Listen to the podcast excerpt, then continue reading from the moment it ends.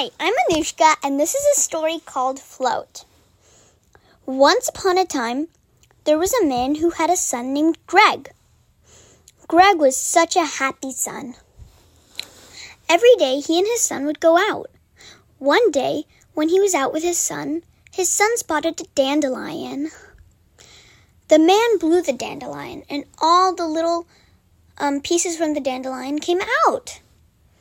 The son was so happy that he started coming out of his father's hands and floating away. The father was like, Oh, my son can float? He was astonished. But then he thought of all the rumors, and people could make a rumor of him, and so nobody would want to play with his son. So he quickly snatched his son back, and he tried his best not to show anybody that his son could float. One day, the man and his son were out for a walk. The man took his son into the jungle. And they were walking along when they the son spotted a park. They walked across the park and spotted a little kid playground. The son was so so happy to see that all the little children were playing together and he wanted to join them. So, his he and his father were just watching all the little children happily play. And his father was just thinking that, "Oh, why can't my son play too?" And so he was just thinking really hard, and he was holding his son um, not so tight so his son just floated out and into the playground. He was really happy to see that all the kids were playing. He floated over to somebody, to a little kid and his, um, and and their parent on a swing. So he was just waving high and drawing attention to himself. All the children were looking at him now.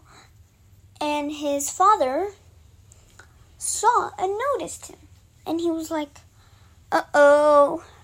So he got really scared and snatched his son back. After that, his son, I mean, the father really tried to hide that the son could float.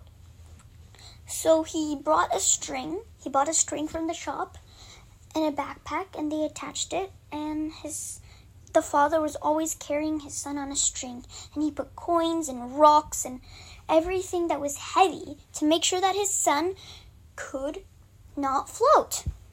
But the father didn't realize that even if he put a 40 pound weight in there, the son could still float because when he got happy, he floated. So there was no stopping to that. So the man scolded him in front of everybody and said, Why can't you just be normal? The son started crying. The man was walking him out of the playground while the son was screaming and shouting and bawling. And then he just started thinking and regretting what he'd done. He walked back into the playground and sat on a swing. He soon started swinging and he was hugging his son tightly and closely. All the people were watching. They stopped, they had stopped and started staring. The, the father was swinging and swinging.